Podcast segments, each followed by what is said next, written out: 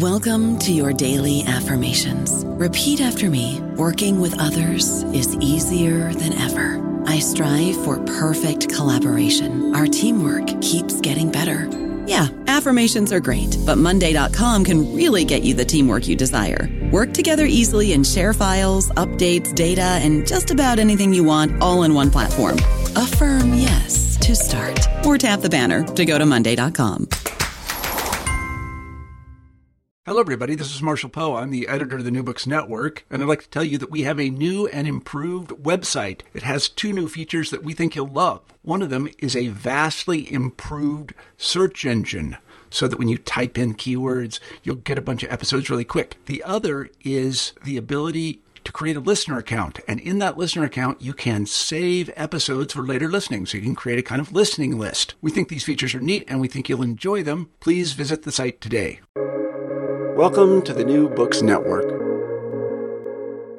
Hello, and welcome to another episode in New Books in General History. My name is Dr. Miranda Melcher, and I am very excited to be here today with Dr. Neil Diamant, who is joining us to discuss his new book out with Cornell University Press this year, 2022, titled Useful Bullshit Constitutions in Chinese Politics and Society.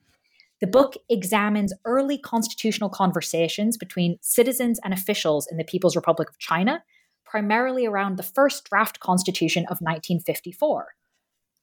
Scholars have often argued that China has created these constitutions to enhance its domestic and international legitimacy by opening up constitution making processes um, in ways that may or may not be actually legitimate to any of these audiences in this book, uh, Dr. Diamant examines a wealth of sources looking at many different populations who are involved in these discussions to illuminate how the Chinese government and people at the time understand and made use of the Constitution as a political document and what sorts of legacies that has brought us to today. So I'm really interested to have this conversation um, about Chinese constitutions and how they are thought about. So thank you very much for joining us. Uh, thanks for having me. So, you mentioned at the beginning of the book, and I think our audience would be really interested to know how did you come to this research question and to write this book? Yeah, this was a, a rather roundabout process. Um, you know, the convention in political science, and this is certainly what, what I learned, was that you sort of start a research project with a question um, and proceed to figure out the methodology from that question and your data from that question. Um, but in the China field, this is pretty hard to do um, because many uh, questions can't be answered. Uh, the data is not available. Uh, the questions are too sensitive. Um, uh, there could be political danger um, to certain people if you go about asking questions that shouldn't be asked. Um, and so for this project, I don't think I had a specific question when I began, um, but rather uh, over the years, I've developed general interests uh, in questions of legitimacy, uh, as you mentioned at the outset, um, how ordinary people interact with law, um, the interaction between government and officials uh, amongst each other. Um, these are questions that I pursued in my previous um, books on the marriage law of 1950, uh, work on veterans. Um, but after my publication on on uh, on veterans called Embattled Glory, I really did not have a, a specific project in mind, um, and I thought about this for a while, looking at um, how people reacted to getting vaccinated uh, in the 1950s and 60s. Sort of looking at this as a way of understanding legitimacy. Did people accept the jabs uh, as a legitimate intervention um, in their bodies? Um, but it turned out that uh, when I went to China on one occasion, um, those sort of materials that gave sort of a qualitative understanding of how people um, understood the government, understood this new medical regime of vaccinations, they just weren't available. Uh, most of the evidence was quantitative. Uh, how many people got vaccinated and so forth. And so um, after a bit of just sort of wandering around, not doing much research wise, um, I remembered a document that I came across while we're researching veterans, and it was a, a very simple, uh, you know, kind of uh, of fact. Uh, and it was that during this discussion about the Constitution in 1954, veterans were not included. And I remember at the time thinking, I really don't know much about this constitutional discussion. I hadn't read about it. Uh, uh, I knew there was a constitution, but not that there was a month long process about um, uh, about it uh, in the general public. And then when I uh, looked at uh, the secondary literature, I found that law professors in China and the United States hadn't writ- written much about it, and was what was written emphasized that aspect of legitimacy uh, that the Constitution was promulga- promulgated to enhance domestic legitimacy. It was a way to ingratiate uh, China into the sort of socialist legal world, and that uh, from the people's perspective, it was accepted as a sort of popular document. In other words, it was done for purposes of legitimacy, and it was accepted by the public um, as a sort of good legal document. Um, and so um, from that point on, I started collecting all of these documents um, about the constitutional discussions. Uh, there was one in 54, uh, there was another in, in 82, another in 2012, 2013. Uh, and these struck me as a very interesting way of getting at legitimacy from a sort of different perspective. Rather than asking people directly, do you think the government is legitimate? Uh, you can look at what they say about key documents. And one of those, of course, is the Constitution. So that makes a lot of sense and is a great opening to the book. And I was wondering if you could follow up on that, talking a bit about the sort of methods and lens and frame that you use to analyze, especially this first constitution. What sort of lens and frame are you using? And how does this intersection of the legal and socio historical analysis explain things that maybe we wouldn't get at otherwise? Yeah, this was also a bit of a quandary uh, because you know what I teach students and what I learned as a student is that you begin with the question. You don't begin with the data, and from the question um, and from the data try to derive a question. Uh, and so the basic question was, what sort of methodologies does the data allow me to use? Uh, and what was curious about this, this, this, this, this, uh, this, this uh, these constitutional discussions was that much of the data consisted of questions, people asking questions about the document. Uh, they're asking these questions to officials who wrote these questions down. Uh, so, for example, um, if the, there's an article in the Constitution about military service, uh, people might ask, well, do women have to serve as well? And a lot of this data just consisted of questions and suggestions for revision. Uh, and so political science really doesn't offer a lot of leverage for data that consists of questions because we as researchers ask the questions and interviewees respond to the questions, right? They don't ask us questions. Um, and so there wasn't much leverage in political science um, or sociology of law uh, for this sort of data. And so what I did is I turned to other disciplines um, that spoke to this uh, this quandary. How do you deal with questions with data that consists mainly of questions? Uh, and so my first perspective was actually from literary theory. Uh, there's this really interesting book called Reading the Romance, um, uh, which is an analysis of romance novels um, conducted by the uh, by Janice Radway. Uh, she wanted to figure out what women actually think as they read romance novels. Uh, because from the perspective of literary theorists and critics, uh, these women were sort of asserting a traditional form of femininity. Uh, they were not, not feminists, actually far from it. Uh, and a lot of these uh, these arguments were made based on their reading of the text rather than looking at how readers themselves understood the text. So I thought this is a you know very interesting way to look at it because if I can look at, at citizens as readers of constitutions and officials as readers of those commentators, because a lot of this documentation about people's responses to the Constitution was forward up to higher higher level officials. Um, this would be an interesting way to look at these materials. So that was one perspective. The other uh, came from this field in philosophy, the philosophy of language called speech act theory. And reading in this field, I discovered a very interesting concept called a, a quassertion, which is a combination of a question and an assertion together. And it occurred to me that when people were asking questions about the constitutions, they were not really always questions. Uh, rather, they were making statements via their questions. Uh, the, in other words, the question was a speech act. It was a uh, a statement of perspective, of feeling, of point of view.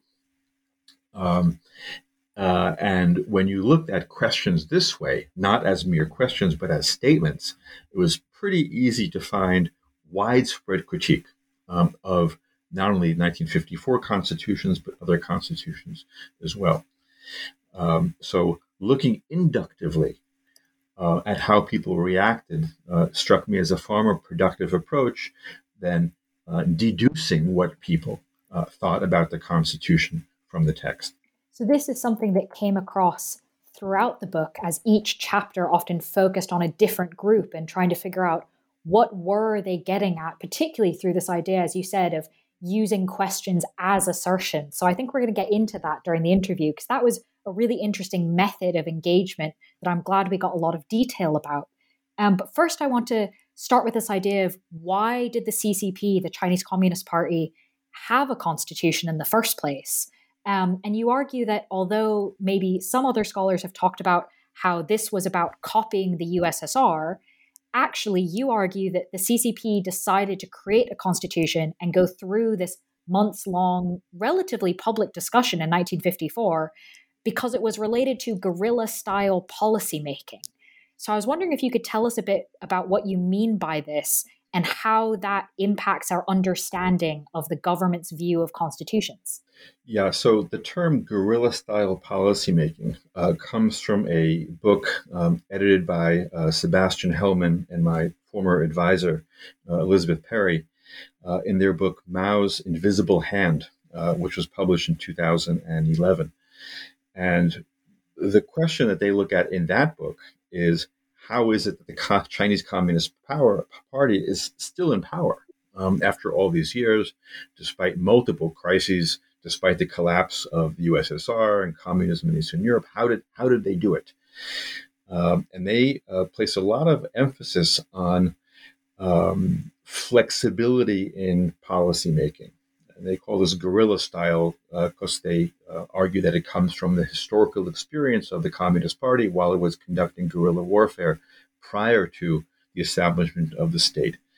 So, from, from their perspective, guerrilla style policymaking emphasizes uh, flexible tactics, uh, exploiting weaknesses uh, in your enemies, uh, finding coalitions of convenience with potential allies flexibility in policy implementation, uh, knowing who your friends are and who your enemies are. Um, and what this suggests is that the Communist Party has not been uh, uh, very stubborn uh, when it came to its uh, ideology, when it came to policies. It's been willing to experiment, to discard failed uh, experiments. Um, and at the same time, it's also been quite ruthless in exploiting weaknesses uh, that it, it, sees in its enemies, both domestic um, and international. And so, from this perspective, uh, a constitution or constitutions generally are an extension of political warfare. Um, they were designed to intimidate enemies, uh, to keep people off balance, to confuse people, uh, to promise specific benefit, benefits to supporters, to demoralize enemies uh, in some cases. And when no longer necessary, a constitution can just be discarded. Uh, it's not something that the party has sort of been ideologically committed to um, as a matter of um, policy implementation or a, just a general perspective about the role of law uh, in, in society. So it's law, not so much as law per se, but law as an extension of political warfare. That's a really interesting way to think about it. And I think helps us understand a lot of the kind of different perspectives that we're dealing with than what we may be used to in Western law. So now that we have this idea of investigating how people spoke about the Constitution and especially how they asked questions about it, and sort of what the government was trying to do with it, how it was related to other aspects of politics. Um, I want to really get into these different groups of people and how they responded and interpreted the Constitution. But to do that, we have to go back to the people that you mentioned already at the beginning who are not included, which was that the People's Liberation Army veterans and people marginalized um, in a lot of ways. This often included women. So, why do you think these two groups were not included in the discussion? Yeah, this is uh, this has to be speculative because I haven't seen any documentation about about motives. Um, but I think there were two two two problems. The first was logistical. Um, you know, the constitutional discussion was predicated on the ability to organize people. You know, you get people in rooms, uh, women in a room, workers in a room, uh, villagers in a room, businessmen in a room, uh, Muslims in a room, and so forth. And uh, there are officials there who can ask them questions and record those questions. Um, but I'm not sure that was possible for all groups. Uh, in particular, many veterans were on the move 1952, 53, 54, moving from villages to cities. Um, likewise, people displaced by natural disasters, uh, also uh, quite mobile. So, from a logistical perspective, I think it was just hard to find these people and to get them organized in such a way that would enable uh, you know more or less stable environment to conduct um, a discussion about this this this document, the Constitution. So that's one possible reason. The other um, might be that these are people who were very upset with what was happening uh, to them personally and to their families. Um, I wrote a great deal about veterans in uh, my book, Embattled Glory. Uh, many were quite bitter about how they had been treated um, after 1949. Uh, many Korean War vet- veterans, um, um POWs, were extremely unhappy um, with their situation. Um, and likewise, people who had suffered from uh, because of natural disasters were displaced and also um, less than happy with how they were were being treated. Uh, so I think for political reasons, uh, the Communist Party might have been reluctant to uh, give these people a, a, a forum um, in which they could basically complain uh, about about their problems, and these complaints would, of course, be part of the official record. Um, so again, the, this is speculative. Um, uh, I wish I knew more, but um, we, we, I just don't have the documentation about that. Well, let's go into the many, many documents that you do have from other groups that were included. Um, so, in no particular order, um, what about the business community? What did they think about the draft constitution? How did they react? What does that tell us? Yeah, a, a, a major point I make um, in all in discussing all of these groups was that people are approaching uh, the Constitution in 1954 and later in 19, 1982 through their political and social experiences in years prior to that. So they're not approaching 1954 as if it's an entirely new year and they're reading an entirely new document. So the business community uh, from 1949 on had suffered a great deal uh, uh, at the hands of the Communist Party, with the exception of uh, several favored big capitalists, as they called them, who were given uh, preferential, exceptional uh, treatment. there was a campaign called the Five Antis, which specifically targeted their assets, um, their bank accounts. Um, likewise, during the marriage law campaign, uh, 1950, 1953, uh, many were forced to divorce one of their many wives. Um, and so they approach the Constitution and the constitutional discussion with a great deal of wariness and suspicion. Um, they really were not sure what what the Communist Party wanted them to get out of that, uh, out of this discussion, and um, and so their main emotions um, were fear, anxiety, and confusion and confusion, uh, and the argument that I make in the book is that this was by design, um, that the Communist Party included specific words to sort of trigger these reactions. So, for example, they use the word xiaomie, which means eliminate um, or to get rid of, to abolish. And of course, you know, if you are a person hearing this in the context of uh, 1954, not long after the Communist Party executed landlords um, by the hundreds of thousands, um, many businessmen have been executed in the Five Antis campaign. And you read this word and you think, oh, I'm probably next. Um, or uh, they use the pronoun it, uh, ta, um, in reference to this population. And so businessmen thought to themselves, why are they using this pronoun? Um, does this mean that we're not people? We're not human? And of course, this process of dehumanization was something they were uh, quite aware of by 1954 and worried that just as landlords had been executed in 50, 51, 52, they were sort of next in line. Um, they also felt extremely demoralized because the Communist Party was offering rights which they knew they would not get or not get easily. Uh, for example, um, the Constitution gave people the right to receive an education. But they were well aware in their everyday experiences that because they were capitalists, their children were being discriminated against. And so they thought, oh, this is this is going to be a, really big problem because we're being promised something um, that the Communist Party knows that they can't follow through. So, what is the ultimate objective, right? What do they want to do with us? And this was this feelings were, were were triggered by these words and concepts that were included in the Constitution.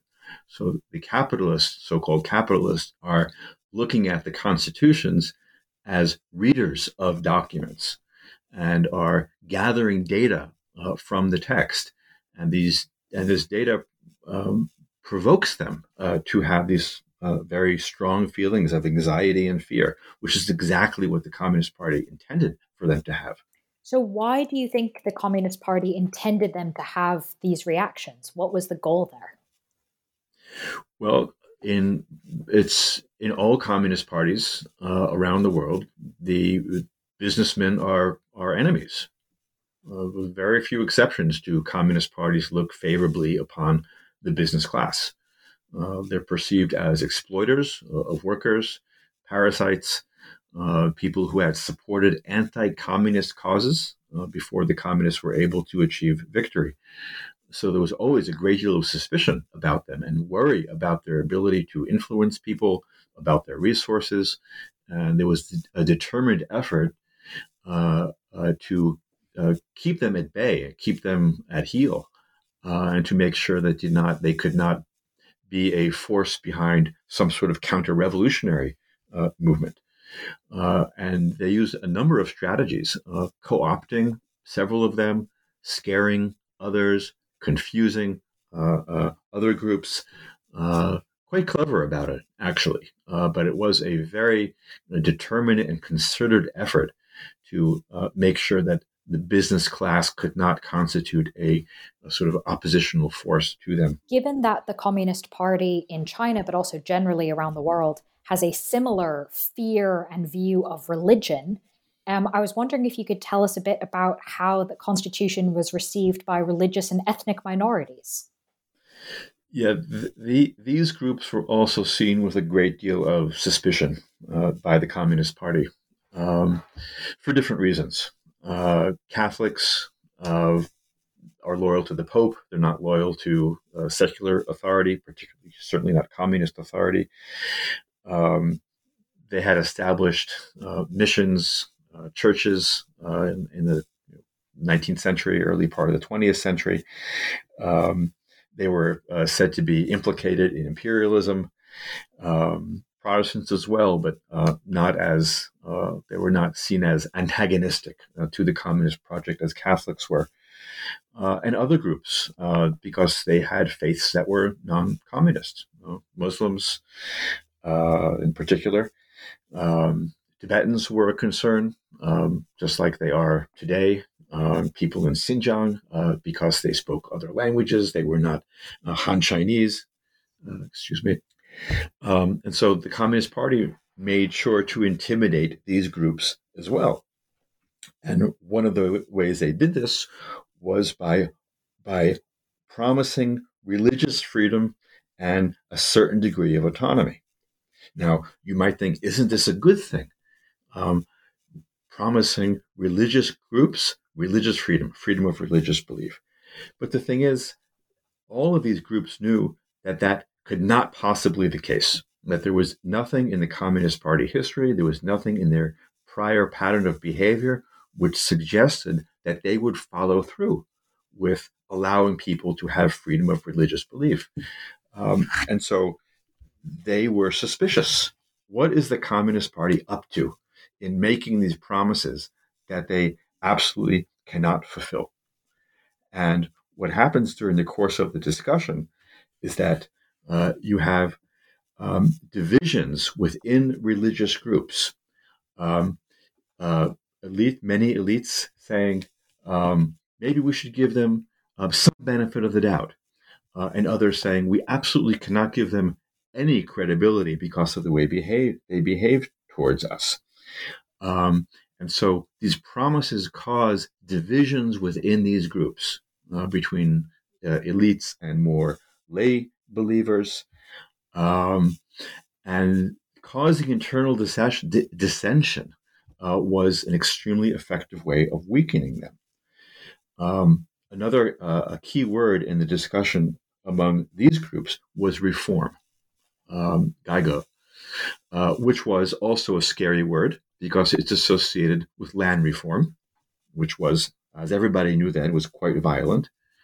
But the Communist Party basically said if you promise to reform your religion, um, we can get along. Um, but this again prompted uh, internal dissension with pro reform groups and anti reform groups. Uh, some Catholics said, you can't reform religion, you can't reform faith. While others said, well, maybe there are some practices that we can reform, and it's not such a big deal. And so, what you see in the constitutional discussion is the creation of fear and anxiety and internal dissension within these groups because they're arguing over the language uh, in the constitutional text and arriving at different conclusions about its meaning and, of course, the intentions of the Communist Party, which were actually very hard to divine uh, uh, during these years. I don't know about you, but I'm very busy and I don't have a lot of time to cook. That's why I subscribe to Factor. Eating better is easy with Factor's delicious, ready to eat meals. Every fresh, never frozen meal is chef crafted, dietitian approved, and ready to go in just two minutes. You'll have over 35 different options to choose from every week, including Calorie Smart, Protein Plus, and Keto. These are two minute meals. Factor meals are ready to eat and heat, so there's no prepping, cooking, or cleanup needed. They're flexible for your schedule. Get as much or as little as you need by choosing your meals every week. Factor is the perfect solution if you're looking for fast, premium options with no cooking required. Sign up and save. We've done the math, and this is important. Factor is less expensive than takeout, and every meal is dietitian approved to be nutritious and delicious. Head to factormeals.com slash NBN50 and use code NBN50 to get 50% off. That's code NBN50 at factormeals.com slash NBN50 to get 50% off. I think the opacity of intent came through really clearly in this chapter, in particular on religious and ethnic minorities. And it offered a really great insight into the ways in which particular terms could both be really specific, but in that specificity, cause confusion to the readers. And so this comes up again in your chapter on popular constitutionalism, where you talk about these three different terms that were used and how citizens reacted differently and, and sometimes with confusion between what did it actually mean to be a citizen, a gongmin, a national, a guomin, or people, renmin. What what actually were the differences? Um, this seemed to be a ripe area for confusion amongst lay people. So I was wondering if you could explain a bit about what they were questioning there. Right, right. Um, well, it was a source of confusion among lay people uh, and among officials. uh, this this was a shared confusion uh, across class, across gender, um, uh, official, non-official, and the reason it was confusing was because you know many members of the Communist Party did not have very high levels of literacy. Um, many were young, uh, had never really spoken all that much about constitutions, constitutional terms. Uh, the word constitution itself is a borrowed term uh, from the Japanese. That's called a return borrowed word, a borrowed loan word. Uh, it is not a concept that, that, was discussed in everyday life. Um, similarly, uh, the concept uh, for citizen, uh, gongmin, uh, was not bandied about in everyday conversations. Uh, my colleague uh, in China, uh, Feng Xiaocai, did research on these terms uh, and found that very few people used them or understood them. Um, what exactly is a citizen? Uh, what counts as a citizen? Do you have to be a certain age? Do you have to have a certain level of education? Um, likewise, national, guomin. Is it an ethnicity? When you say a Chinese national, does this mean an ethnic Chinese? Um, the Nationalist Party had the exact same word, um, right? Uh, Guomindang. So, what did it mean? Was it a bad thing uh, because the because the KMT had used this word? Uh, likewise, the concept people was explicitly political, but the boundaries of who was a person as far as the Communist Party was concerned and who was a non person as far as they were concerned. And the concept for non person is feirenmin, right? But, the, but these categories were always blurry and arbitrary, and the Communist Party had a great deal of discretion putting people in either category. So when uh, the Constitution said that citizens have rights, um, naturally you have hundreds of thousands of people who have been persecuted uh, for various political crimes, economic crimes, and they are not entirely sure whether they still count as citizens, even though they might think of themselves as nationals um, or even part of the people. And this confusion was extensively reported upon in the documentation and was well known to the leadership um, at that time. And I would say uh, I think it is true even today that there's uh, confusion about what these terms mean. And you know, I would guess if you did a survey uh, in the United States uh, or the UK, what is the difference between a national and a citizen? Uh, you'll probably get many different answers because uh, they are you know confusing concepts. Um, but if you think about the Chinese population as you know 75 80% with very low levels of literacy you can just imagine how this legal terminology uh, uh, heaped upon confusing political terminology class-based terminology there's just a lot of confusion uh, about the basic vocabulary of the state the basic vocabulary of law and the revolution and one thing that came through in particular was that, as you mentioned briefly, the confusion wasn't just among the lay people reading or having the Constitution read to them, it was also amongst the officials who were often responsible for providing this education, even if they themselves didn't understand it that much more or even at all more than the people they were reading it to. So I was wondering if you could tell us a bit more about what officials said about the Constitution in this period um, particularly any differences amongst the officials, so police officers and security versus other kinds of officials. Um, and generally, what did this kind of core group think about it? Right. Well, I think that for non security officials, the main response was indifference and uh, apathy uh, for a very simple reason. Um, they made the argument that uh, law doesn't matter all that much. Uh, in China, the Communist Party matters the most uh, people matter more than law.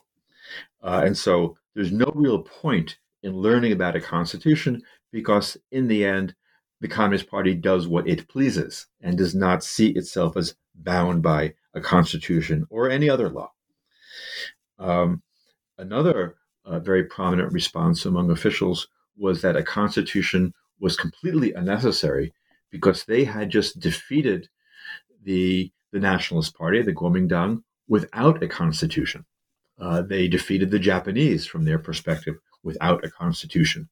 So it's not the sort of document that can help them perform what they considered to be their main role, which was conducting political revolution.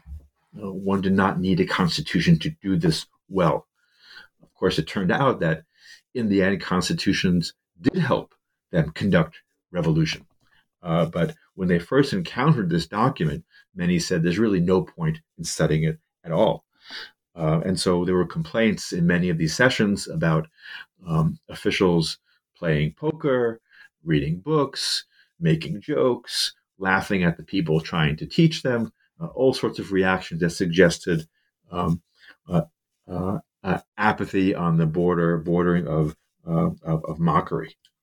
Police, on the other hand, uh, were, were a bit more anxious because they read this document that told them that they have to give people rights, uh, that people have a right to privacy, people have uh, a right to move from one place to another, to move their residence. Uh, people have a right to free speech, uh, freedom uh, of publication, all sorts of things. Um, and they were concerned that, that at least some people would take this seriously. So if they went to arrest somebody, and this person had a relatively high level of education, they had read the Constitution, they would sort of whip out this document and say, hey, according to this document, you can't do that to me. And they would be tongue tied. They would be flabbergasted uh, because how should they respond? It is the Constitution, after all, and it says that they have freedom of speech. So they were worried about people becoming uh, uppity um, um, in their face to face encounters uh, with uh, police as sort of low level enforcers um, of uh, of, of state control. Um, so, so that was one fear. Another fear was that they themselves could possibly get in trouble if they were found to have violated the Constitution. So, if the Constitution um, said that they had to um, go through the prosecutor's office before making an arrest, and they hadn't done this, this would be a mark on their record. It'd be a stain on their political performance, and they can get in trouble for this. Now, the Communist Party wasn't necessarily unhappy with these sort of reactions. That is, it has always was always been a problem for the Communist Party to control its own officials. So, reading documents about policemen being afraid to behave in certain ways um, was actually a desired outcome because they wanted some way to intimidating intimidate them. And if reading a constitution can help accomplish that objective, then all the better. That makes a lot of sense. Thank you for explaining.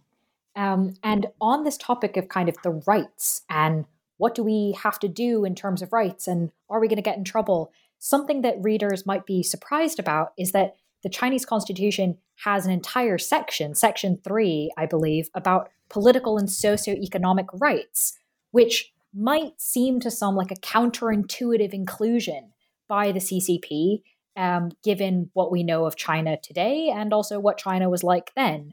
So, can you expand a bit more on not just how everyday people responded to this section, which, as you've spoken about, ranged from confusion to indifference to that doesn't track with our experience, but also, why do you think the government included it? Why was it beneficial to them to have this section if it wasn't necessarily going to be used? Right. Um, it is. It is kind of curious uh, because they knew that people did not believe them.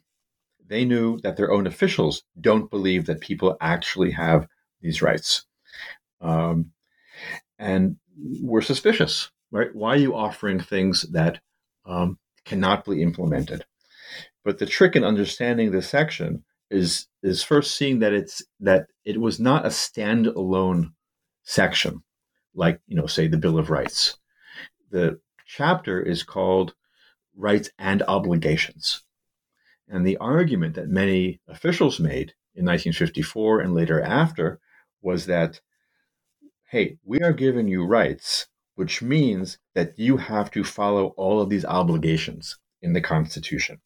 So, uh, look, we give you freedom of speech. Well, that means that you um, you have to pay your taxes. That means you have to serve in the military. That means you have to abide by uh, Communist Party morality. Um, and so, so the, the the rhetoric about rights was always tethered to rhetoric about citizen obligations. We give you this, we, we take this. Uh, and that is how many people understood it uh, that the rights were not to be taken seriously and that they were basically a, uh, a door through which the Communist Party could insist, even, even with even more emphatic language, uh, that people had obligations to fulfill. That's a very clear incentive then to include it. Um, and so you argue that the conventional wisdom, right, the useful bullshit side of things, is that Chinese constitutions are not respected by the Chinese government and maybe not by the people in China either. Um, the, the bullshit element of the term, if you will. Um, but crucially, you do show that these constitutions are actually really useful, even if they're not believed as truthful um, or representing reality. So I was wondering if you could talk a little bit more moving on from 1954. How have successive governments found these constitutions to be useful? And how have everyday people used them as well? Right. Yeah. Thanks. That's a really interesting and provocative question. Why, in the end, do they do this? Um, well, you know, in China, like most authoritarian uh, governments, they have all the cards. Uh, they can write the constitution as they please.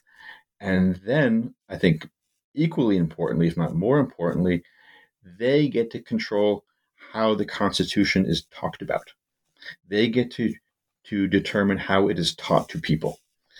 Um, and so the Constitution becomes just another weapon in their arsenal uh, of control, uh, political control, controlling discourse, controlling the way law is talked about. Um, and um, so, for example, um, there is to this day rights in the Constitution, right? But is it the case that when people are taught about the Constitution, um, they are encouraged to exercise their rights? Or, in contrast, are they taught that rights are dependent on obligations? Um, they can emphasize other elements in the Constitution, like discipline, observing public morality. Uh, these are constitutional duties. Uh, or back in the day, uh, officials can say, uh, family planning, uh, you should observe it because it's in the Constitution.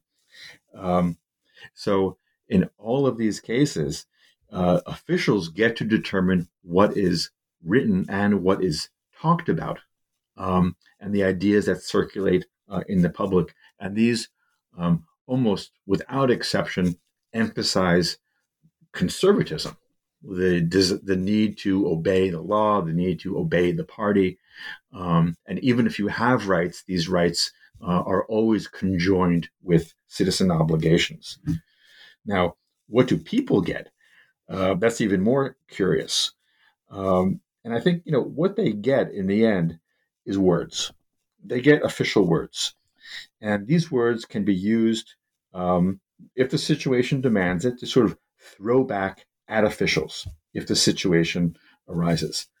Uh, so an official goes to arrest somebody, and someone can say, "Hey, you shouldn't be doing this," or "You can't do it. You can't do this," and maybe that will give them some degree of pause, although it rarely works. But on occasion, uh, in the 50s and 60s, um, officials were just as confused by what the Constitution allowed them to do. So if someone said, hey, you can't do that, um, there were officials who said, huh, maybe I can't do that. Maybe I'll get in trouble if I do it. So it could go- it could give a moment of pause um, before an action was carried out.